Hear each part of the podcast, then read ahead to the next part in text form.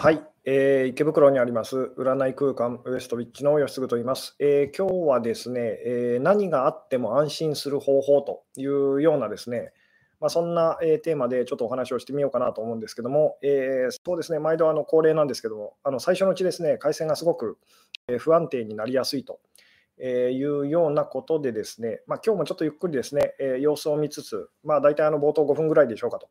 あのそうですね、お知らせ事項等をですね、お伝えしつつ、ゆっくり始めていきたい感じなんですけども、えー、どうでしょうと、あの今日はですね、音声、映像の方ですね、えー、見えてますでしょうか、聞こえてますでしょうかというのをですね、えー、まあ、そうですね、あの可能な方で、え構わないんですけども、あのコメントで返していただけましたりすると、あの助かりますと、えいうことなんですけども、どうでしょうと。あのま時々ですね、あの音が聞こえてないという 状況で、パクパク口だけ動いてるということがあったりするんですけども、で今日もですねあの、もしかして配信が途中で止まっちゃうというようなことがですね起きる可能性もございますと。で、まあ、最悪ですね、そういう時はあの別のあの、なんでしょうね、ライブを立ち上げ直すというような形で最近はですね、やらせていただいております。ただですね、あの結構時間があの、なんでしょうね、えー、もうあのある程度こう喋ったなというところでこう配信が切れちゃうという時にはですね、えー、まあ、そのまま あの尻切れとんぼな感じで終了という場合もあったりしますので、まあ、その辺はですね、えー、そうですね、あの何があの今日も起こるかわからないんですけども、あの何があってもですね、ご了承くださいませということで、あありがとうございますと、ばっちりですと、大丈夫ですという感じで、一応映像、音声の方ですね、大丈夫でしょうかと。えー、あなるほど、えー、こんばんはと、今、愛子さんとま、えー、まちこさんのライブを見ていましたと。愛子さんとまちこさん、吉嗣さんが毎週金曜に、えー、ライブされていることを知っておられませんでしたと。お二人、可愛かったですと。そうですね、多分ですね、愛子さん、まちこさんのですね、あのインスタライブはですね、あの多分毎週ではないと思いますと。確か、確か月2回ぐらいで、月2回ぐらいですかね、なんか、だったと思いますと。なので、その辺ですね、私もちょっとこう把握できてないんですけども、えー、愛子さん、まちこさんもですね、あのインスタライブというのを21時、9時からですね、あの大体月2回ぐらいですかね、多分やってると思いますと。ただ、その時々でですね、なんか月の、月のその、えー、なんでしょうね、えー、満月かとか新月かとか、そういうのに合わせてやってるらしいので、あの私もいつやってるんだろうというのを把握できてないんですけども、まあ、一応今日ですね、大丈夫そうだということでですね、まあ、ちょっとお知らせ事項だけお伝えして、本題に入っていきたい感じなんですけども、えー、ちょっと今ですね、後ろで あの救急車が、緊急車両が、えー、通っておりますけども、えー、ちょっとうるさい感じでございますと。えそうですね、一つはですね、お知らせ事項なんですけども、来週、来週ですね、来週の、え土曜のですね、21時からですね、あのまた Zoom を使いました Q&A オンラインセミナーというのを第37回ですかね、第37回をやらせていただくつもりで、えー、おりますと。えー、でですね、まあ、ちょっと 救急車がうるさいと。えーうるさいんですけども、で、あの月の後半ということでですね、まあ、10月30日の、えー、Zoom のオンラインセミナーの方はですね、えー、YouTube のあのメンバーシップの方だけのあの会というふうにですね、させていただいておりますと。で、まあ、無料参加の方含めての会はですね、また来月頭にですね、えー、そうですね、やらせていただく予定でおりますと。で、またそのうちこう準備できたら告知したいなとは思うんですけども、えーなので、まあそうですね、YouTube のメンバーシップのあの方もですね、えー、まあ募集中ですと。なので、まあそうですね、月2回こう参加してくださるとですね、えー、あのよく、あの何でしょう、相談者さんの、あの相談者さん、その後どうなったんですかという、えーご質問結構いただくんですけども、これってですね、あの毎回、まあ、毎回までいかなかったとしてもですね、こう参加してくださるとですね、あのなんとなくそのその後、その方がどうなったのかというのが結構こう見えてきますよっていうですね、あのなのでおすすめですっていうですね、まあ、あのお時間に余裕のある方、えー、のみなんですけども、さて、あ、吉野さん、今夜も半袖なんですかと。えーとですね、今日はさすがにあの長袖にしましたと。そうですね、さすがにですね、今日はですね、本当寒くてですね、あの、なんでしょうね、えー、長袖にしましたと。で、結構あの寒い感じなんですけども、あ、ありがとうございますと、メンバーシップ入りましたと。いうことでですね、そうですね、その、まあ、どうしてもですね、メンバーシップの方だけの会はですね、あの人数がこう減っちゃうのでですね、盛り上がらないわけではないんですけども、なんかあの顔なじみの人しかいない、その、なんでしょうね、居酒屋さんでお酒を飲んでるようなですね、あのそんな感じで、それはそれでいいんですけども、あのそこにこう1人、2人でもですね、ご新規の方がこういらっしゃると質問してくださったりするとですね、あの盛り上がると いうようなですね、なんかそんな感じで、えーなので、まあ、あのメンバーシップ参加しましたよという方いらっしゃったらですね、あの積極的にですね、えー、そうですねあの手を挙げてご相談していただけたら嬉しいなというような感じで、来月ですね、えー、来月じゃない、来週ですね、あのえー、そうですね、またあの告知はさせていただきますけども、よろしくお願いいたしますということで、ですねそろそろ本題に入りましょうと。えーとですね。まあ、何があっても安心する方法というですね、まあ、そんなタイトルを今日はつけさせていただきましたと。で、まあ、ここ最近ですね、ちょっとあの難しめのですね、えー、まあ、いわゆるこうスピリチュアル的なこうお話をずっとこうさせてきていただいてる感じなんですけども、結局私のお話ししてることはですね、まあそのまあ、いつもの言葉で言うとですね、心に余裕を持ちましょうと。あのそれだけが大事ですよと。結局、その心に余裕がある状態でやることはですね、あのうまくいくとで。うまくいかなかったとしても、何しろ余裕があるので大丈夫と いう。で余裕がないときっていうのは、何やってもまあ大抵うまくいかないと。すごい視野が狭いですね、余裕がない、その何も見えてないと、何も聞こえてないっていうような、そのそういう状態でやっぱりその、なんでしょうね、えー、やるようなことなので、やっぱりうまくいきませんよっていうですね。えー、なので、まあ、あの気持ちに心に余裕を持ってそのあの、なんでしょうね、えー、行きましょうと。でもそれだけが大事ですよっていうようなことを毎週ですね、毎週あのお伝えしてますと。で、まあ、その恋愛のことというのからこう入ってき、てくださる方多いと思うんですけども、結局、あのもう本当に心に余裕があるかどうかと、もうそれだけなんですと。ところがですね、なぜ毎週私がこれをそのことに関してこうお話ししてるのかというと、それぐらいですね、これが難しいと。難しいので、そのもう言ってみたら、これはですね練習とか訓練というような、あのそういうやっぱり必要がありますよっていう。なんでその、それ以外の方法でどうにかしようと思わないでくださいっていうのはですね、どうにかしようと思ってもいいんですけども、で無理ですよと 気持ちに余裕がない人が何をやってもうまくいかないと。逆に言うと気持ちに余裕があればですね、今までできなかったこともできるようになっていくというようなことでですね、もうとにかくもうそれだけが大事というもうお話をですね、まあ、毎週いろんな角度からこうさせていただいてるんですけども、でその心に余裕っていうのをですね、まあ、余裕と、あのそれをまあちょっとスピリチュアル的な そのお話なんでしょう、こう表現にするならばですね、まあ、最終的にはその神様に行き着くというようなことをまあ最近こうお話ししてきましたと。で心に余裕を取り戻す方法は何ですかっていうのもですね、よくその 質問で受けるんですけども、えーとですねまあ、でその辺のお話をですね、まあ、いつもいつもこう、えー、させていただいてるんですけども、あのまあ、心に余裕を取り戻す方法はですね、自分が余裕を失ってると恐れてるっていうことにまず気づくっていうですね、あのここが第一ですと。自分があ今余裕を失ってるなって気づける人、自覚を持てる人は、もうその余裕を取り戻し始めてるので、つまり怖いことっていうのをちゃんとその素直にこう目を背けるのではなくてですね、ないことにするのではなくて、こうちゃんとそのあの自分の中でこう、えー、受け止めるその余裕ができてるわけですよね。なんでこう割といつも安心してる方ですっていうふうにですね書いてくださってる方もいらっしゃいますけど、それが危険なんですと。あのなので、その、なんでしょうね、わ私いつも安心してますよっていうふうにですね、で、これもすごいこう、あのいろんなライブの中で言わせていただいてることなんですけども、で、最近もですね、しょっちゅうあの相談者さんのお話聞いててですね、お店でですね、本当に思うことなんですけども、私たちはいつも、今、今自分が感じてることを過去と未来にもこう投影するっていうかですね、あの、なんでしょうね、えー、見てしまうんですね。なので、今割と安心してる人はですね、今までもそうだったし、これからもずっとそう、なんとなくそんな気がするっていうふうにに思っちゃいやすいんですけども、これは嘘です。あの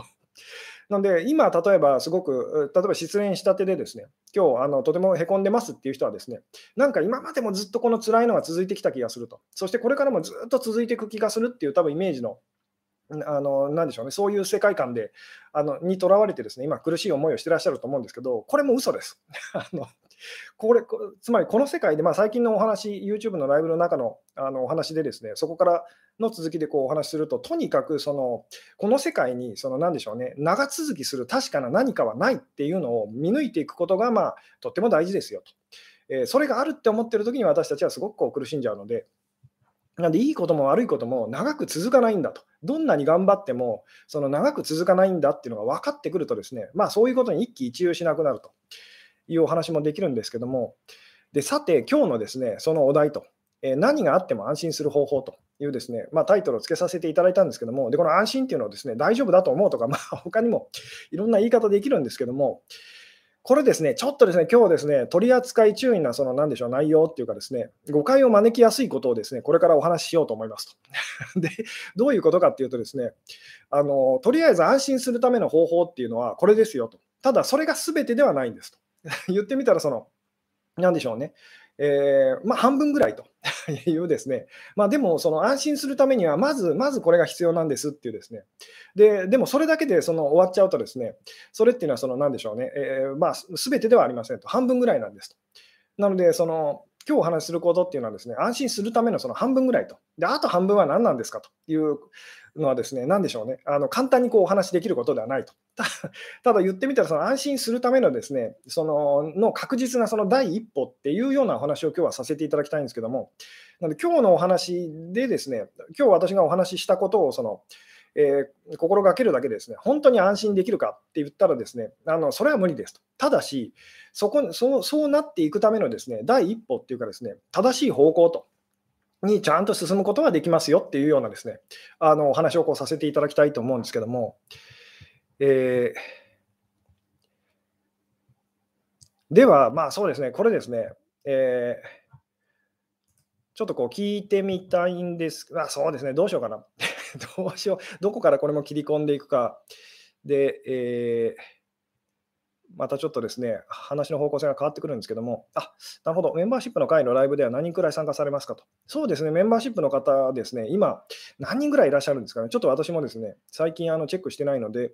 多分40名から70名ぐらいのその間かなというふうにあの思われますと。もしかするともうちょっと今増えている可能性もありますけれども、で、そうです。あのこれ、そうですね、今日どっからこう切り込むかで、本当ちょっとですね、どうしようかなという感じなんですけど、じゃあまずその直球で聞いてみたいんですけども、何があってもじゃあこう安心するその方法というのがあるとしたらですね、まあ、あなたは今何だと思いますかという、ここから始めてみたいんですけども、まあ、つまりこう私たちをこう動揺させるようなことと、その余裕を失っちゃうようなことっていうのは、まあ、日々あのいろいろ起きますよね。まあ、おそらく今日もあったはずです。何かしら そのあのあったはずですと。で、その明日もですね、残念ながらというかですね、あるでしょうと。で、まあ、それはどうしようもないと、仕方ないと。で、そこはどうでもいいんですと。あのどうしようもない部分なので、でもそれに対してその自分がこう余裕を取り戻すと、ちゃんとこう安心して、その、なんでしょう、自分を安心させるっていうかですね、それはまあ、心がけ次第で、まあ、なんとなくできそうですよねと。じゃあですね、その、まあ、何があってもこう安心するというですね、えー、じゃそのためのこう秘訣というかコツというのがあるとしたら、まずはですね、まあ、今こうライブに参加してくださっている方は、まあ、今あなたはですね、えー、何だと思ってますかという、えー、どうでしょうと。うん。あ、えー、どうでしょうね。うん。安心するためのですね、まあ、これもですね、いろんなところで、その、まあ、今日のお話ですね、ライブに参加してくださってるような方、まあ、あるいはその、後でこうアーカイブでですね、あの音声だったりとか、えー、録画でこう見てくださってる方もいらっしゃると思うんですけども、まあ、あのここのタイトルに惹かれてくるような方はですね、あの多分いろいろ知ってると思いますと。で、一番じゃあ効果のあったのをですね、教えてくださいと。えー、どうでしょうね。いろんなそのちょっと辛いこととか悲しいこととかですね、あの不安になっちゃうようなことがあったとしてもですね、まあ、それでもちょあの安心を安心すると、まあ、余裕を取り戻すということをですね、まあ、どんなふうにあなたは心がけてますかと、何が一番その実際にですね、えー、でしょう、効果ありましたかと。余裕がないってことにまず気づくことと。えー、うん。あ、なるほど、まさについさっき出演しましたという方もいらっしゃいますね。まあ、そういう時こそですね、じゃあどうしたらいいのかと。えー、うん、不安はいつまでも続かないと気づくと。えー、みんな同じだと思うこと、えー、夢を見てると思い出すと安心しますと。そうですね、まあ、この世界はあの本当じゃないですよと。夢みたいなものですよというのがですね、まあ、スピリチュアルな世界でこう言われてることですけども、まあ、なかなかそれを実感していくのが難しいと。じゃあ、実感していくためには何を心がけたらいいのかというような感じなんですけども、えー、元彼の彼女が綺麗で自分と比較してしまい、劣等感を感じて 動揺してましたと。なるほどと。いいですね、そういうのも。えー、他のことに目を向けると。ずっと続くと思わないことと。で、このいいことも悪いこともこう長くは続かないっていうのをですね、私もだからその知識では分かってるんです。もう本当に分かってるんです。ただしですね、そうそれでも騙されると。それでもやっぱり今お金ないとですね、あのどうしようと あの。これからもずっとお金ないんじゃないかなとかですね、今ちょっと体調悪いとですね、どうしようと。このままその体調ずっと悪いんじゃないかなとかですね、あの思っちゃったりとかするんですけども、なんでまあ、まずそれにこう騙されないようにというのはですね、まあ、とってもこう大事なことではありますと。えー、うん。なるほど。これは自分にとって良いことにつながっていると思うと。えー、今に落ちる。今に集中してみると。えー、確かなものはないと思うと。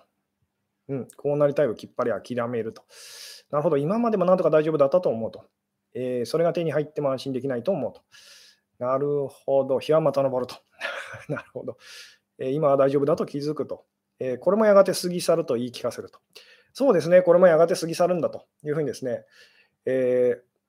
気づくということはですね、大事ですと。えー、そうですね、あちょっと私の多分ですね、今日テーマというかタイトルの付け方がですね、まあ曖昧だったあののかもしれないんですけども、私が今ですね、こうお話ししたい方向性のそのそそこで、まあなんでしょうね、えー、答えてくださってる方はちょっといらっしゃらないような感じですかね。えーとですね、今日お話ししたいことっていうのはですね、結構本当にあの取り扱い注意なことなので、あの今日お話しすることがこう全部だと思ってほしくないというですね、もうあのもう一回それを強調しておくんですけども、つまりちょっとこう危険な 危険なことを話しますと。ただし、その効果はありますっていう お話なんですけども、で、なでちょっとですね、その今こうライブに参加してくださってる方、まあ、あるいはその後で音声だけとか録画でですね、あの見てくださってるあなたにですね、あの質問し質問しますとそあの、ちょっと質問してみたいんですけども、まずこういう状況をちょっと考えてみてくださいと。まずあなたがですね、まあ、男性の方もいらっしゃるかもしれないんですけども、とりあえずあの女性だと仮定しますと、えー、女性だと、あるいは女性っぽい男性が多分この見てる、あのなんでしょうね、方多いと思うので、そのあなたは女性ですと。で、女性が、女性のあなたがですね、一人で、まあ、なんか山登りみたいなところに、山登りみたいなことをこうしてですね、山に登りましたと。で、まあ、言ってみたら、その山小屋みたいなところにですね、あの泊まることになりましたと。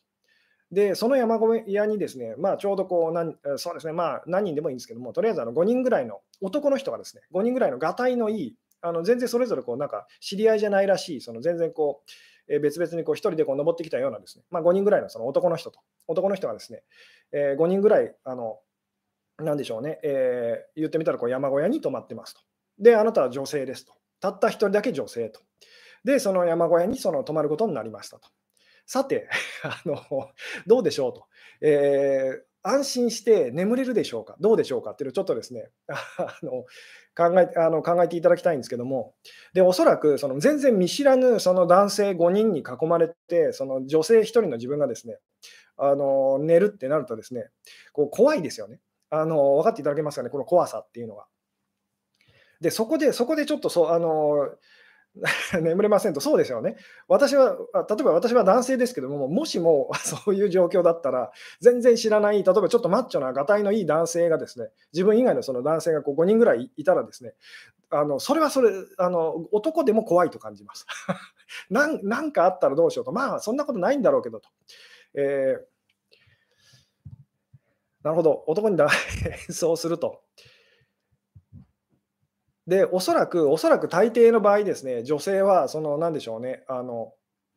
まあ、例えばですよ、こうお話しして仲良くなれる、そのいい人そう、いかにもいい人そうだなっていうですね、あの人たちだったらいいんですけども、ちょっと危険な匂いのする男たちと、あのいうなんか訳ありの男の人たちみたいなのが5人もいるという、その状況を考えてほしいんですけど、めちゃくちゃ怖いですよね。めちゃくちゃ怖いし、その、なんでしょうね、えー、眠れないというふうに普通は思うはずですと。でもここでじゃあ安心してあなたが眠るためのその秘訣っていうのがそのあったらですね、その何だと思いますかというのをちょっと考えてほしいんですけども、見知らぬ男の人たちに囲まれてですね、あの一晩明かさないといけないと。で、他には誰も来ない場所って思ってくださいと。あの他には誰も来ないと。で、女性はあなた一人っていう状況ですと。えー、なるほど、やばい女のふりをすると。えー大事なのはその、できるだけその何でしょうね。あの、努力しないっていう、すごい大変な努力をしてそのっていうのではなくて、できるだけその少ない労力でっていうのが鍵ですと。できるだけ少ない労力で安眠すると、そういうその状況でも、つまりその安眠するその秘訣というのがあるとしたら、何だと思いますかっていうのをですね、えー、ちょっとこう、なんでしょう、想像していただきたいんですけども、で、なるほどと、その男たちと仲良くなってみると。で、これはですね、やろうとしたんです。でも失敗しましたと。結局、そのなんかみんなやっぱり怖いと。あの、あの訳ありな気がすると。えー、笑顔を作ってるんだけどと、優しそうに見えるんだけどと、いざとなったらちょっと何があるかわからないっていうような人たちが、まあ、そのたまたまというかですね、あのいると。悪い人な気もしないんですけど、いい人な気もしないっていうですね、まあ、その分からない人たちっていうような感じでちょっと想像していただきたいんですけども、でもですね、そのそこであなたが安眠するためのその秘訣っていうのがあるとしたらですね、その、なんだと思いますかっていうですね、うん、無理やり全員友達だと思い込むと、できると思いますか？できると思いますか？うん。何かあったらその時に考えようと思うと。眠気に負けそう。あ、なるほど、眠気に負けそうと。えー、最悪の状況を考えてみると。じゃあ、ちょっとこう質問の方向性を変えてですね、じゃあこう、2人の女性があのいますと。で、1人の女性はあなたと同じようにですね、同じ状況でやっぱり眠れませんでしたと。もう本当に一睡もできなかったと。寝ようと思ったんだけどもと。えー、でももう本当にあの正直眠れませんでしたと。で一方ですね、もう一人、もう一人の女性が同じような状況、まあ、つまりあなたと同じような状況にそのななったその女性が他に2人いるって想像してくださいと。で、もうでたまたまそのあなた含めてその3人がですねあの一緒にお話しすることがあってですね、で私、こういう思いをしたことがありますと、あ、私もですと、あ、私もそういう思いしましたっていう、なぜかそういう、あのなんでしょうね、3人ですと。で、言ってみたら、その1人の女性はですね、あなたと同じようにその怖いと、すごい怖い思いして、あの全然眠れませんでしたっていうふうに言ってますと。一方、もう1人の女性はですね、いや、私は全然平気でしたよと。もうすっごいぐっすり眠っちゃったというふうにですね、あの言う女性がいましたと。さて、違いは何だと思いますかと。この2人のその女性のですね違いと、えー、つまり安眠できた女性とですね安眠できないその女性、つまりあなたを含むんですけども、そのその女性のこう違いは何なのかっていうですね、で今日のですねこうお話ですね、まあ、取り扱いが注意、取り扱い注意ですって言ったんですけども、あの多分ほとんどの人は分からないと思いますと。分からないようなですね、すごいこう意地悪な、あのなんでしょうね、質問なんですけども、うん。本当にあのこう実感としてですね、自分がどういう人だったらそういう状況でも安心できるだろうっていうですね。で、これお店で時々ですね、このお話あのするので、あ、聞いたことありますという方いらっしゃるかもしれないんですけども、うん。なるほど、全く関係ないことを考えると。でも怖くないですかと。本当にリアルに想像してくださいと。あのリア見知らぬ人とその一晩を明かすと。見知らぬ人、男の人たちとですね、一晩を明かすと。で、みんな、あの、なんでしょう、女性はあなただけっていうですね、うん、5人は男とも思わないでいびきかいて寝ると。できるでしょうかと。変なことなんて起こらないと信じてしまうと。ところがですね、なんか変なことをしそうな男の人たちばかりなんですと。あの想像してみてくださいと。うん。で、まあ、これですね、あのこれが分かる人はですね、よほどのなんでしょうね、あの多分ですね、おかしい人、おかしい人っていうかですね、発想が多分ちょっとこう、あのなんでしょうね、おかしい人だと思うんですけども、それぐらいちょっと今日あのほとんどの人は多分分からないでしょうっていうですね、意地悪なちょっと質問をさせていただいてるんですけども、答えはですね、答えは何かっていうと、まあ今日のタイトルにちょっと一回戻りますけども、何があっても安心する方法っていうのはですね、えー、自分が一番その悪い人間だとその自覚するっていうですね、もう一回あの言いますね。あの何のこっちゃと思うと思うので、その自分が一番その悪い人間だというふうにですね、あの自分が一番悪人だというふうにこう自覚すると、自覚している人っていうのは、その状況で安眠できるんですと。で、これどういうことかっていうとですね、あななぜ怖いのかっていうと、あなたに比べて他の人たちが悪そうにあの見えるからですよね。悪い人だと。悪い人って、ここで言ってる悪い人っていうのは、あの自己中心的な人っていう。あの誰かを犠牲にしてでも自分がそのいい思いをしたい人と、まあ、男性性が強いっていうような言い方もできるんですけども、なので、その安眠できた女性とその安眠できなかったその女性っていうのをなんとなく想像したときに、安眠できた女性っていうのは、ちょっとこう強気な、まあ、言ってみたらこう男性性が強そうな感じがなんとなくしますよね。よくも悪くも鈍いんだろうなというような、そういう状況で寝寝れちゃうなんてと。逆にすごい怖くて寝れない女性っていうのは、すごいまあ良くも悪くも女性的っていうか敏感で怖がり屋さんって感じがしますよね。なので、つまりその中で一番自分がその男性性が強いっていう状況だったら、私たちは眠れるんですと。あのこれは言ってみたら、その何でしょうね。あの羊の群れの中で眠る狼と、狼の群れの中で眠るその羊の違いです。分かっていただけますか？狼の群れの中で眠羊が眠ろうとしてたら無理ですよね。あのもう怖くて怖くて、そんなそんな無理だと。でもちょっと想像してほしいんですけども、周りはその羊の群れですと。羊の群れの中に狼のあなたがいたらって想像してみてくださいと。そしたら、そのあなたはおそらく安眠で あのするはずですよね。この感じってなんかその分かっていただけますかと。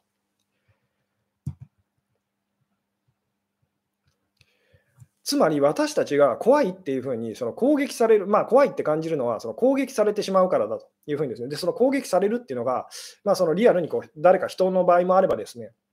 あのコロナとか、あの他には、まあ、コロナでもそうですし、ワクチンでもその何でしょう、政府でも何でもいいんですけども、とにかく外側の何か誰かっていうのが、その自分を攻撃してくるっていうふうに私たちはですね、まあ、感じてしまうんですけども、でそのなぜそう思うのかっていうとですね、あの自分はいい人で、外側にその自分より悪いあのやつがいるという状況で私たちは怖いってこうなるんですね。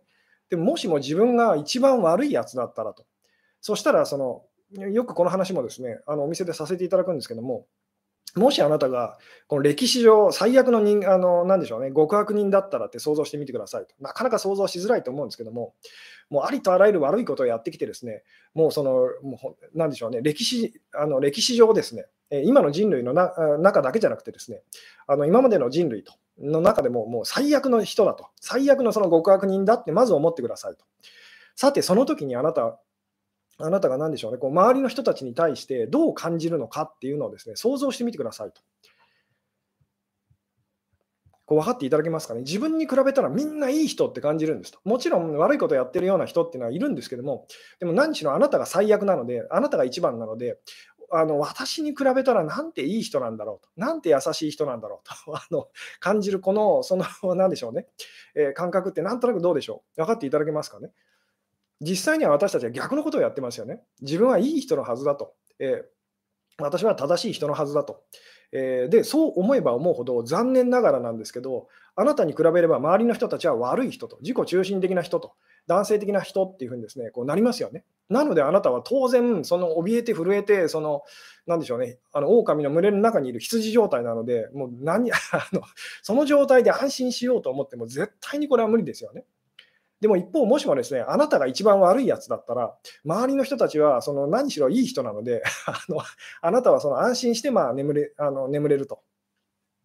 ただこれもですね、最初にこう冒頭でちょっとお話ししたんですけども、実際にはですね、その、なんでしょうね、羊の群れの中で眠る狼も、本当はその怖いって感じちゃうんですね。怖いって感じてしまうんですけども、あので、それはなぜかっていうのは、まあ、ちょっとこう、なんでしょうね、あの難しいお話になっちゃうので、今日はそのそこまでこう詳しくお話ししないんですけども、まあでもこう、なんでしょうね、えー、基本としてですね、自分がもしも一番悪いやつだったら、周りはいい人に見えるっていう、これを覚えておいてくださいと。で、逆にですね、自分が一番いい人間のはずだって思ってるとき、周りは当然悪い人っていうふうにですね、見えてですね、あなたはその常にその攻撃されたりとかすることを恐れることになるっていうですね、安心できないということをこう覚えておいてくださいと。でもう一つ、そのもしも自分がですねものすごい極悪人だというふうに自覚できるようになると、ですねあの他にもいいことがあって、ですねどんないいことがあるかっていうと、ですねあの悪い人の気持ちが分かるようになるんです。あのこう分かっていただけますか？これあの映画映画とかこうドラマで、えー、羊たちの沈黙っていうのがありますけども、あのレクター・ハンニバル博士みたいな、あのすごい極悪人がこういますよね。あのまあ、ものすごい天才的な、そのなんでしょうね、えーまあ、悪人と、悪党っていうのはこういますよね。で、そので、あのあの人っていうのは、まあ、なんでしょうね、こうあれありとあらゆるその犯罪者の気持ちが分かると。何しろ自分が一番悪いやつだっていう、そのなんでしょうね、まあ、そういう あの、まあ、存在だった、まあ、お話の中でですけど、そういう存在なので、つまり悪い人が考えていることっていうのが分かると。で、当然ですけど、悪い人とその人に害を及ぼすような、まあ、自己中心的になっちゃってる状態の人、えー、が考えてることっていうのが分かればどうなるかっていうとあのそういう人から攻撃されないようにする方法が分かりますよね。分かっていただきます？つまり気持ちが分かると。気持ちが分かるのでコミュニケーションがうまくいくってお話なんですけども、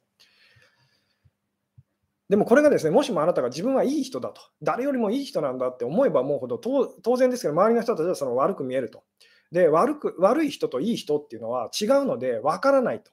あなたは言ってみたらこう悪い人と、自己中心的な人が考えてることとか感じてることがですね、全く分からずに、その怖い思いをすると。で、結果的には、その、なんでしょうね、まあ、被害者の立場にこう、あの、なんでしょうね、えー、言ってしまうことが多くなると。何しろ言ってみたら、その悪い人と、えー、いうのの気持ちがわからないからと。うん。なるほど、そうですね、罪悪感で不安にならないと。で、つまりそのそ、なんでしょうね、でそこからがつまり、そのなんでしょうね、えー、まあ、大事になってくるんですけども、まず言ってみたらこう、私たちっていうのは、自分がこう、あのなんでしょうね、いい人間のはずだと、いい存在のはずだと。で、まあ、なぜそもそもそういうふうに思うのかというと、自分の中でこう自分は実はいけない存在なのではないかと、まあ、罪悪感というのをこう感じてるからなんですけども、でその罪悪感っていうのを外側のその、えー、人や物にですねこう投影すると、つまりその外側に悪いやつを見ることで自分はいいやつなんだと。外側にその悪い人っていう責める、そのなんでしょうね、えー、その対象を見つけることで、ですね私はあの人に比べていい人だというのを一生懸命毎日のようにこうやってるのがその私たちこう全員だったりとかするんですけども、なので、その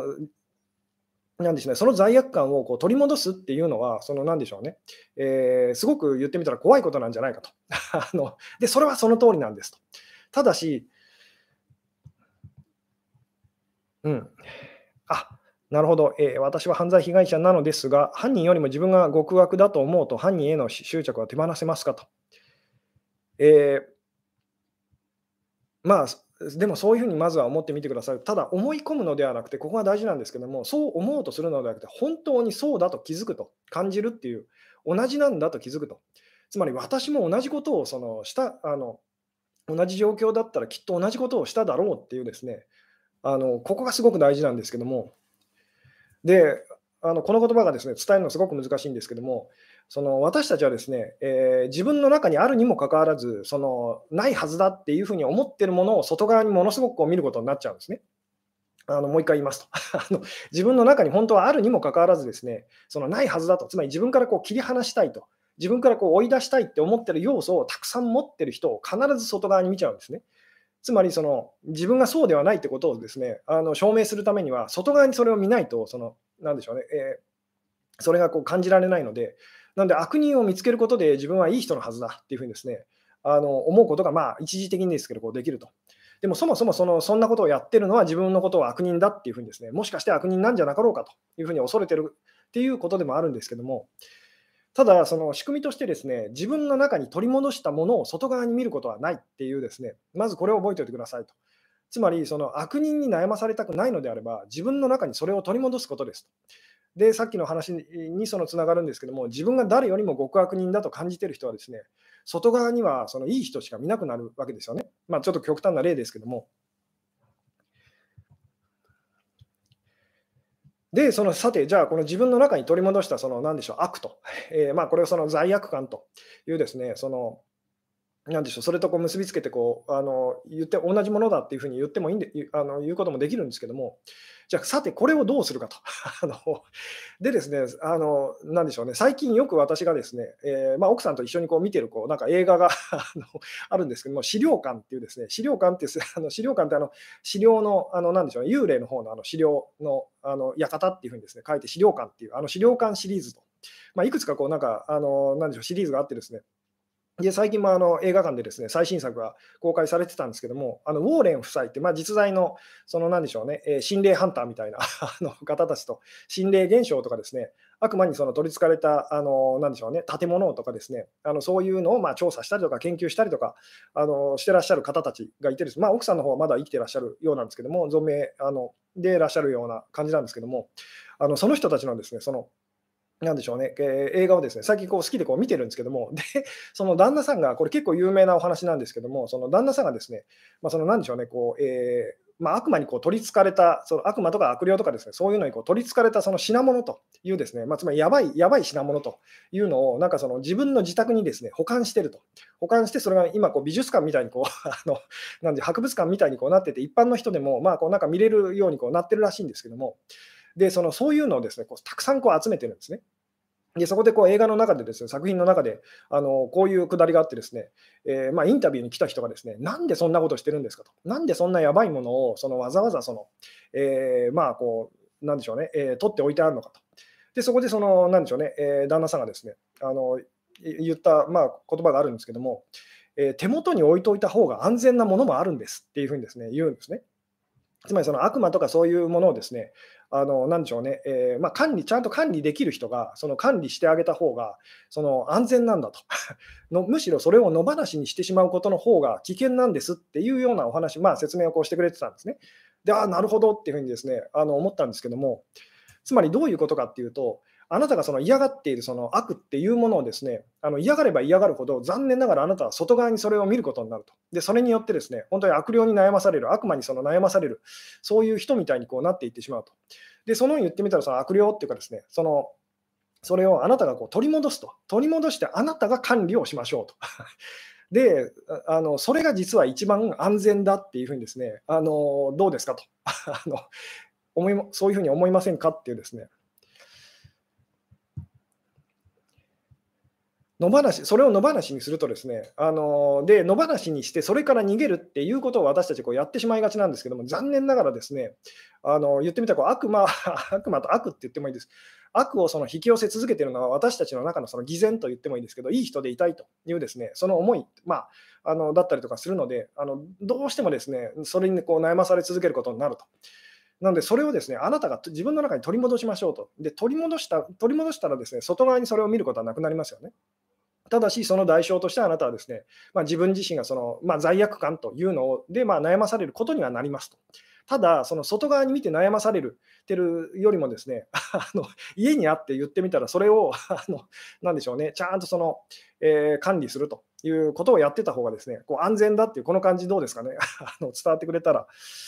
嬉しいんですけども、あなるほど、自分の悪意を自分で管理するなんてできるんですかと。できるんです。つまり自分の中のその、なんでしょうね、あの悪意とか、そのすごく人にとても言えないような思いっていうのが、日々私たちの中では実はポコポコポコあの出てきたりしてるんですけども、実際には私たちはこれ私たちはですねこれを無視するんですね。無視して言ってみたら、それがこう外側にこうお化けとなって、その なんでしょうね、あのまあ、嫌な人とか嫌な出来事っていう形で、まあ、その私たちはこう被害を受けると。まあ、言ってみたらこう自分自分がしたおならで自分がその臭いってこう苦しむみたいなことをですねあのやってると。ただ自分自分はそのおならをしているそのなんでしょうねあの自覚はないと。あのなのでいつもいつもどこに行ってもおならの匂いでこうあの苦しむ人っていうのが私たちだって思ってくださいと。で何が問題かっていうとですねおならが問題じゃないんですと。自分でそれをしてるけど気づいてないっていうことがその本当の問題なんですと。なので私が言ってるのはですね、自分が あのおならをしている最中に、あるいは思想になった時に気づきましょうっていうですね、気づいた上で、あのなんでしょうね、えー、言ってみたら安全な場所と、まあ、おトイレおトイレなんかに行ってですね、あの用を足せばあの問題はないわけですよね。これを私はおならなんかしないと、そんな人間ではないってやってしまうとですね、あのあなたは被害に遭うと。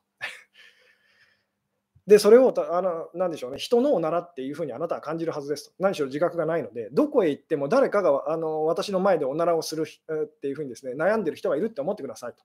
で、実際にはこの人は自分では認めようとしないんですけども、犯人はあなたなんですよっていうですね。なんで、ああ、あの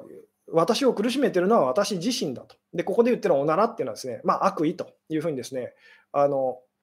言ってもいいんですけども、人をこう害するその攻撃的な思いとかですね、あのそういうものだったりとかするんですけども、うん、どうやったら気づけますかと。これはですね、あのなんでしょうね、臭いっていうふうに思ったら、あ、私だっていうふうにですね、嫌な人がいるなって思ったら、あ、私だっていうふうに、そのこれはまあ、なんでしょうね、いつもお話しする人は鏡ですよっていうお話とこうつながってくるんですけども、結局外側に見てるものは、そのいいものであれ、悪いものであれ、全部あなた自身の、あなた自身のその、なんでしょう、考えなんですと。なので、その、これはですね、実際に例えばこうやってみると分かるんですけども、人がその言ってる言葉をその、まあ、誰か一人ですね、まあ、あのなんでしょうね、えー、実験台というかターゲットを決めてですね、その人の言ってることをよく聞いてみるといいです。で、その人がいいことを言ってるとき、悪いことを言ってるときっていうのをですね、あのちゃんとこうよく聞いてみるとですね、あの見えてくるものがありますと。それは何かっていうとですね、その人がそのなんでしょうね、ポジティブなことを言ってるとき、いいことを言ってるとき、褒めてるときっていうのは、全部自分のことを、自分のいい部分に関してその人は言ってますと。で、ネガティブなことを言ってるときもですね、自分の中のそのネガティブな部分に関して思ってることをその人はですね、言ってるっていうのに気づくはずですと。これを私たちはみんなですね、無意識的にこう知らずにこうやってると。なので、すごいこう、なんでしょうね、あの男の人がですね、あのすごいこうごつい感じのですね、なんでしょう、大きいこう、あの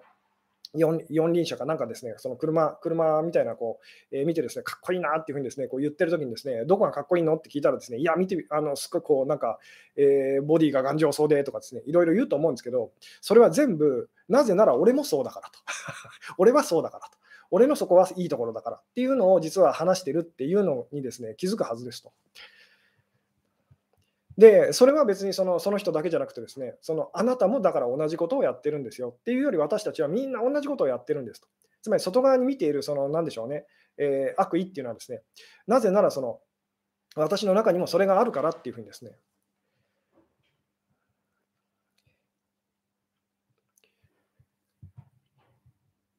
うん、だそうです。攻撃的な自分の感情にまずは気づくのが大切なんですねと。そうです。で、これちゃんと本当にあので、なんでしょうね、あのそこにこう興味っていうかですね、目が向くようになると分かるのは、私たちはそのとんでもない極悪人なんです、みんな。あの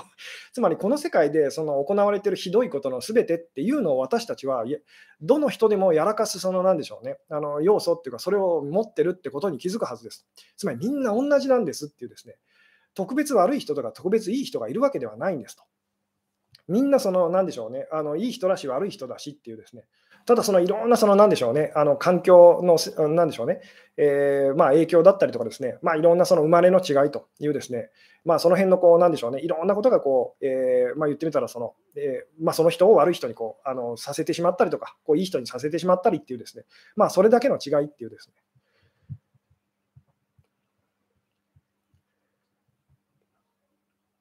うん。あ、なるほど。あざといって言って怒っている人いたけど、えー、言ってる人はあざとい人だったんですねと。そうです。なので、浮気を疑う人っていうのも、自分がなぜなら私は浮気症だからと。ただし本人はそれに気づいてないっていうことがほとんどだったりとかするんですね。なんで、この辺ですね、本当にあの、なんでしょうね、えー、観察してみるとこうよくわかるんですけども、結局私たちは自分のおならで苦しんでる人と、ただし自分は気づいてないと。で、人のせいにしてると。もうどこ行ってもおならの匂いがすると。まただわと。また私の前でおならをする人がいると。あなたでしょっていうふうにですね。あのなんで私におならを、私の前でおならをするのっていうふうに。で、向こうからすると、いやいや、全然その、あの、えー、そんなことしてませんよっていうふうにですね。つまりもちろんその人は、例えばあなたにその害を及ぼした人たちっていうのはですね、あの何かしらそのあなたにあのあなたがこう傷つくようなことをしたり言ったりしてるかもしれないですけども、本人は別にその悪気があって悪意があって、その悪いことをしてるっていうですね感覚はそのないんですと。つまりそのあなたがそのどう感じてるのかっていうのをあらかじめ分かってたらやらないんですよ、みんなと。なぜならそれによって自分も反撃されたりとか辛い思いをすることになるので、わざわざそんなことを誰もしようとしないんですと。ただし、その無意識的に私たちがこう良かれと思いながらこう、えー、生きていてですね、まあ、結局はその何でしょうね。あのぼーっとししてこう歩いている人たちがこうバーンバーンってこうぶつかっているような感じでですね誰も悪くないんですけどもそのそういうことが起きていると、えー、なぜならみんなですねこう自分のことで頭いっぱいでですねあの見えてないと聞こえてないとすごくこう鈍くなっているのでで、じゃあ、このぶつからないようにするためにはどうしたらいいかっていうとですね、あの気づける人になりましょうと。あのあ目の前からその歩きスマホの人が来てると。自分が良ければいいだけですよね。で、別にその人に悪意があるわけじゃないんですっていうですね。ただ自分のことで夢中で周りが見えなくなってるっていうふうにですね。うん。なので、ちょっとですね、またあのタイトルにこう、今日のタイトルに戻るとですね、何があっても安心する方法っていうのはですね、自分が極悪人だと気づくっていうですね、自分が外側にこう、まあ、投影してしまっているその悪いものっていうのを取り戻すっていうですね、で取り戻してその、それをですね、あの何でしょう管理、管理するという言い方をしましたけども、これはですね、あの何でしょうね、えー、じゃあ管理するってどういうことかっていうとですね、まず気づきましょうと。自分の中にもあるって気づきましょうと。そしてそれはですね、あの大したことではないと。つまり嫌がるほどのことじゃないと。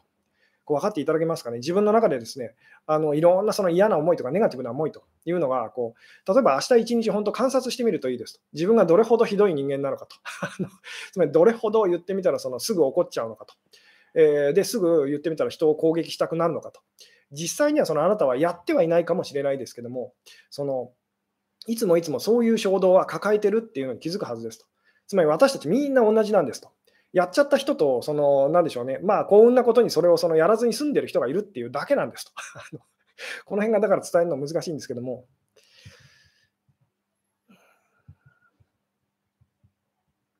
うん。なるほど、えー、彼は私から見ると浮気だろうってことばかりしてるけど、私が浮気にしちゃってるんですねと。でも嫌だよと。えーじゃああなたがですね、そういう場合はどうしたらいいかというと、あなたがまず自分が浮気をしているって気づかないといけません。で、それはあの相手と同じ形でしてるってことは、あの必ずしもその、えー、そうでなかったりするんですけども、例えば例えば相手がそのタバコを吸う人でですねですごくあなたが嫌な思いをしていると、で私はタバコを吸いませんっていうふうにそんあの、そんなことしませんと、それは形の上で見たらその通りなんですけども、でもあなたにとってのタバコと、しょっちゅうしょっちゅう自分がですね、その、なんでしょうね、えーまあ、欲しくなるものと、で、それによって相手に嫌な思いをさせるものと同じものというのを探せば必ずあるはずですと。えー、まあ何でもいいんですけども、それがですね、あのー、なんでしょうね、えー、好きな 好きなアイドルのそのなんでしょうね、え追っかけをするみたいなことだとしましょうと。そしたらそれが相手にとっては、そのなんでしょうね、あなたにとってのそのその人がやってるそのタバコを吸ってるっていう行為と同じような感じで嫌だなっていうふうにですね、感じさせてるものなんですよっていうですね。ででそのその上で、あなたがそれをそのなんでしょうやめようっていうふうにですねこう我慢するのではなくて、喜んでやめるっていうところが鍵なんですけども、あなたが喜んでそれをできるようになると、ですね相手もそれをしなくなります。この辺ま説明するのまた難しい話なんですけども。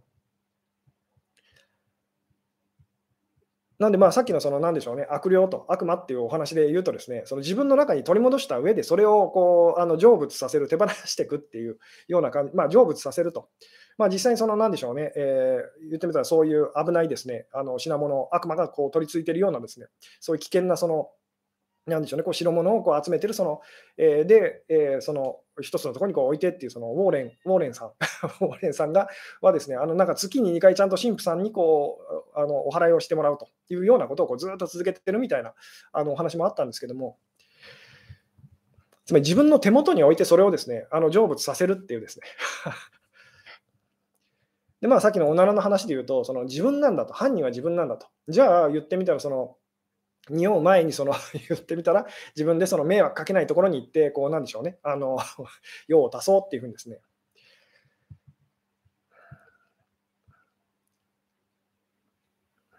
うん、なるほど。音信不通の相手がいる場合どう考えればいいんですかと。あなたも同じことをしてるっていうんですよ。私も同じことを絶対にしているはずだと。同じようなことをって言ってもいいですね。だから形の上でピタって同じってことはなかなかないかもしれないですけども、まあ、音信不通ってことで言うとですね、前にもこれは別のところで話したことがあるんですけども、あなたが音信不通にしている相手がいるはずですと。向こうはあなたに会いたがってる、関心がある、興味があると。でもあなたはその一切連絡を取らないっていう人がいるはずですと。もしかするとそれはその支払いを滞っている、その、なんでしょうね、電気屋さんとかガス屋さんとか、あの携帯会社という場合だってあるかもしれませんと。じゃあそういう人に気づいて、はって気づいて、こちらからその喜んでその連絡をすると、あ の携帯料金払いますっていうふうにやるっていうようなことをやってみるといいですよと。そうすると、それだけでなんとなく、その何でしょうね、あの相手も同じようなことをしてくれそうな気がするっていうふうに必ず感じるはずですと。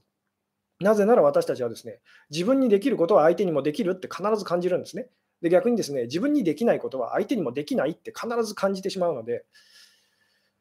なので相手が、あなたがどんなにそのやってよと、こうしてよっていうふうにですね、お願いしても相手がしてくれないことっていうのは、あなたもできないんですと。あなたがそれに気づいてなかったとしてもですと。なので、まずはそれを見つけましょうと。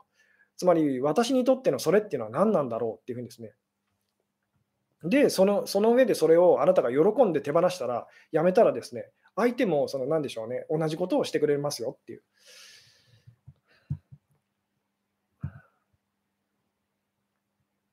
うん、あ、なるほど。喜んで辞めるが難しいなら辞められない相手のこともしょうがないから許すでもいいですかと。あ、もちろんです。あのそうです。でもあの、それでいいんですっていうですね。つまり私が辞めら、あ、あこれと、あのじゃあ、タバコとこれは同じなのかと、あ、これはやめられないよなと、これをやめるのは苦しいよなと、そうかと、彼はそのタバコをやめるっていうのはこれぐらい苦しいことなんだなと、じゃあ、その無理してやめなくていいよっていうふうにですね、思うだけでもこう違いますよね。つまり、その気持ちが分かるっていうですね、あのことがすごくこう大事ですと。で気持ちが分かると、私たちがこう迷惑を被っているその相手の気持ちが分かるってなるためには、私もあなたと同じですよと。えー、私もあなたと同じ迷惑行為をその自分では知らずにやってしまう人ですよっていうですね、その、その何でしょうね、あの感じが、あの何でしょう、気持ちがとってもこう大事ですよっていうですね。うん、実際にしてくれるようになるんですかと。この辺はですね、あのーやってみてくださいと。ただし、その結果を期待してやると失敗しますと。大事なのはあなたが心から自分のために喜んでそれをするっていうですね。そうすると本当にあの私たちのこうなんちゅう人間関係ってこうダンスみたいなものなので、自分のステップが変わると相手のステップもスッとこう変わるっていうふうにですね、あのそんなようなことを体験するはずですと。とにかく、その、なんでしょうね、あの、同じはずだっていうふうにですね、私たちは逆のことをやっちゃうんですね。違うはずだっていうふうにですね。で、違うってやるのはいいんですけども、その結果、苦しむのはあなただって気づいてくださいと。えー、違うってやるとですね、分からなくなるんです、相手のことがと。私はいい人やってしまうとですね、であ、なたは悪い人ってやってしまうとですね、えー、当然ですけど、分からないと。分からないので怖いし、分かり合えないしと。ずっと争いが続くってなっちゃうんですと。で、これもちょっとこう想像してほしいんですけども、もしもあなたが極悪人だったら、あの、なんでしょうね、日々起こるいろんな嫌なことっていうのをどう感じるかってどうでしょう、想像できるでしょうかと。あなたがですね、今すぐ言ってみたら、その、すべての人がですね、あなたに襲いかかって、あなたのその、あなたをこうめちゃくちゃにこう、あの、殺してしまう 殺してしまおうとするぐらいのあなたが極悪人だったとしたらですよ。日々あなたがこう感じるそのいろんな嫌なことっていうのをどう感じるかそちょっと想像できますか？と あのこれなかなか難しいと思うんですけども。もしもあなたがですね例えば本当にあのこの先言ってみたらこう自分はこうあの一生刑務所から出れないそういうなんでしょうね、えー、終身刑のあのなんでしょうそういう、えー、囚人だとしますと。で、そんなあなたがですね、その急に言ってみたらこう、えー、御社かなんかでですね、あの刑務所の外へポーンとこう解放されましたと。えー、好きに普通にこう生活していいですよっていうふうにですね、えー、で、生活し始めてですね、で、あなたはものすごくそのご確認ですと。で、そんなあなたがですね、普通の人としてこう扱われると。普通の人としてですね、嫌な思いをいろいろすると。でもそこ、そこで、その極悪人のあなたは、その、なんでしょうね、えー、いい人ではない、その、あの自覚を持っているあなたはどう感じるでしょうと。でこれなかなか説明するの難しいんですけど、もしもあなたがその今日私が言ってる言葉でですね、分かってくれたらですね、こう感じるはずですと。あの、なんて優しいんだろうと。この世界はなんて優しいんだろうとか、なんて優しい人たちなんだろうと。あの、もっとひどい目にあっても仕方ないはずなのにと。この程度な、この程度でいいんですかっていう、この感じ分かってもらえますかと。私たちは普段逆ですよね。こんなにいい人のはずなのにと。こんなにそのいいことを私はしているのにと。なのにこんな扱いをなぜ私は受けないといけないんですかってことでいつも不平不満を言ってますけども、もしもその逆だったらと。自分自分がもしもこう最悪の極悪人だったら、その同じ起きてることがですね、どう感じるのかと。嫌なことがですね、どう感じるのかっていうのを想像してみてくださいと。そしたらですね、なんて優しい世界だろうと。この程度でそのいいのかと。このてあのこの程度で私許されるのかっていうふうに感じるこの感じ、分かってもらえますかねと。この辺がですね、なかなか説明するのは難しいお話なんですけども、でもとにかくその、あなたがいい人だ、自分のことをいい人だというふうに、まあ、正しいというふうにですね、思えば思うほど、周りの人たちは当然ですけど、その間違ってると悪い人っていうふうに見えてしまいますよね。えーで、その結果、あなたはですね、狼の中で眠るその子羊のような気持ちで生きることになりますと。つまり安心できないと。何をどう頑張ってもですね、安心なんかできるわけありませんと。でもしもあなたがその極悪人と、自分がその何よりもひどい人間なのかもしれないと、何をしたのかわからないけどと、自分でも自覚はないけれどと、確かにでもそんな気がしてきたというふうにですね、もしもその自覚を取り戻したら何が起きるかっていうとですね、周りの人たちはなんてその怖 悪人なんだろうと。あのなんていい人たちなんだろうと。で、起きるいろんな嫌なことっていうのはですね、本当にその確かに嫌なことだけどと。この程度なのかと あのこのと、この程度で本当にあのいいんですかっていうような気持ちにそのなるはずですと。で、まあ、あの冒頭に言ったようにですね、今日のお話、まあ、これが全部ではありませんと。あのなので、これが全部ではないので、その、なんでしょうね、あのまずはそういうふうに、そのちょっとこう、なんでしょうね、えー、考え方っていうかですね、それを変えてみましょうと、その第一歩っていうようなお話を今日はさせていただいてるんですけども、なんで、その言ってみたらこう自分が取り戻したその罪悪感っていうですね、こう悪と。いうので、そのあなたがものすごい苦しいってなっちゃうのも、そのなんでしょうね、別にこういいことではないので、ただし、外側にそれをその野ば野放しにしてですね、でいつそのそれに襲われるかわからないっていう状態で生きるよりも、そのいつもそのなんでしょう自分が管理してと、自分の身近に置いて、その、えー、なんでしょうね、あのいつも自分がそれをこう、自分がその見張り番をしていたらですね、言ってみたら一番安全ですよねっていう。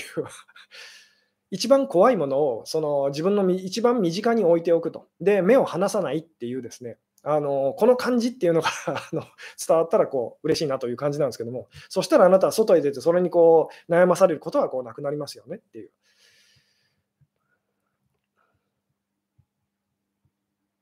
うん。そうですよね、こう放火犯で御社で解放されたら、えー、普通にレジ売ってくれる、えー、店員さんとかにも優しいと思うかもと。そうですよね、こんな私にと。いいんですかと。お弁当とあの。普通に売ってくださるんですねっていうふうにですね。まあ、それがだから行き過ぎるのもそのいいことではないんですけども、でもその感じ方ってことで言うとですね、なんて優しい世界なんだろうと あのいうふうに、なんていい人たちなんだろうっていうですね。で、実際これを、この逆を私たちはそのいつもいつも思ってますよね。なんてひどい世界だろうと。えー、なんてひどい人たちなんだろうというふうにですね、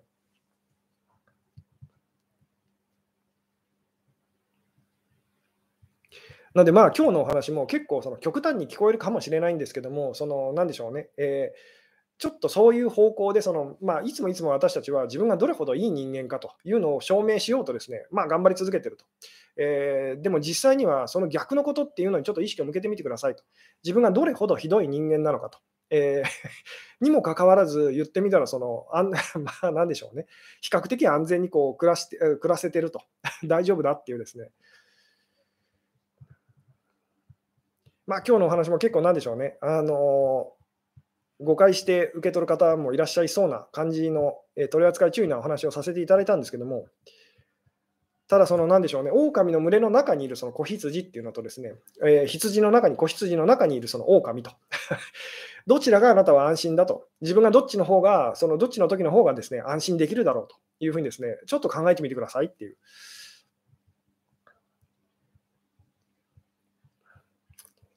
なんで、この辺がですね、その伝わってくれたらとても嬉しいです。ただし、その言ってみたらその悪霊というかですね、こう自分の中のその悪と罪悪感っていうのを、そのじゃあこれをどうしたらいいんですかっていうふうにですね、まあ、なるんですけども、まあ、その辺のお話っていうのはですね、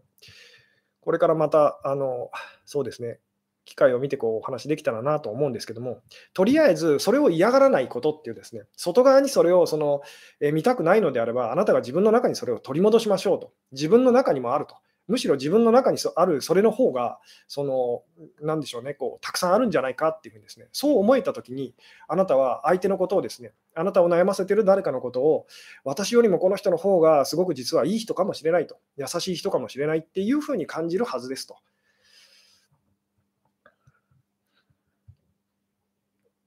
うん、なので、とにかくですね、いい人でいようっていうのがですね、そのあなた、それをやるとあなたは外側に悪い人と怖い人とわからない人たちって あのそう、そういう人たちをこうたくさん見ちゃうことになりますよっていう。でもしも自分がそのすごく極悪人だったらと、外側に見るのはそのいい人たちと、そしてちょっと悪い人もいてもですね、気持ちがわかるんですと。つまりあなたがレクター・ハニバル博士だったらですね、あのあなた以下のその言ってみたらこう、あの怖くとの人たちが考えていることはもう手に取るようにわかると。で、その被害っていうか、それをこう、なんでしょうね、あの受けないように生きるってこともできそうですよねっていう。うん、あなるほど、狼になって、だけど牙向かない狼でいないといけないのですかと。えー、いけないというよりもですね、その自分が狼になって言ってみたら、その、なんでしょうね、まあ、エクソシストっていう映画がありましたけども、自分に言ってみたら悪魔を、その、なんでしょうね、悪霊をですね、こう取りつかせて、で、その上で言ってみたら悪魔と一緒にこう心中するその神父さん というのがいましたけど、まあ、あれもですね、あの、ある意味ではでも、その自分が引き受けた上で、自分がそれを、こう、なんでしょうね、やっつけるっていうかですね、対峙するという、その、そういう方向性で、そのなんでしょうね、あのまあ、ちょっと考えてみましょうっていうですね。なので自分が狼になった上でですね、で、その狼を、そのいい狼というふうにこう、あのしていくっていう まあそっちの方向性で考えていくとですね、少なくともあなたは外側に狼を見て、それにその、えー、怯えることっていうのはなくなっていくっていう、この感じがですね、あの伝わってくれたら嬉しいなというような感じでございますと。ということでですね、ちょっとまたお時間が長くなってきたので、今日はこの辺でお話を終わろうかなと思うんですけども、えー、今日のタイトルはですね、何があっても安心する方法というお話をさせていただきましたと。えー、で、まあ、なんとなくその狼の中の子羊と、で、子羊の中のですね、その子羊たちの中のその、えー、狼と、どっちが安心できるだろうと。あなたはどっちでいたいですか？っていうふうにですね、この2つしか、で、残念ながらですけど、この2つしか私たちは選べないっていうふうにですね、あのまずは思ってくださいと。選べないとしたら、どっちをあなたは選びますか？っていうふうにですね、まあ、ちょっとその辺をですね、よかったら考えてみてくださいませというところでですね、今日はこの辺で、えー、終了でございます。あなるほど、自己、えー、肯定感下がりませんかと。そうですね。なので、そこでその自分がこう悪い人間だと思って、そこで自分を責め始めると自己肯定感が下がるって方向に行きますと。つまり、その退治しなかったら、その悪霊を自分のその家にその置いとくっていうのは、その ただその辛いことになりますよね。でも、家になぜ置いておけるのかっていうと、私はそれを恐れていないからと。いうですね、まあ、この辺の話っていうのはまた、回を改めてできればと思うんですけども、まあ、別のやり方があるんですよっていうお話です。で、その辺はですね、またちょっと回を改めてお話できたらなと思います。はい、ということでですね、今日はこの辺でお話を終わろうかなと思います。はい、最後までご視聴いただきありがとうございました。はい、それでは、えー、また来週、えー、それでは失礼いたします。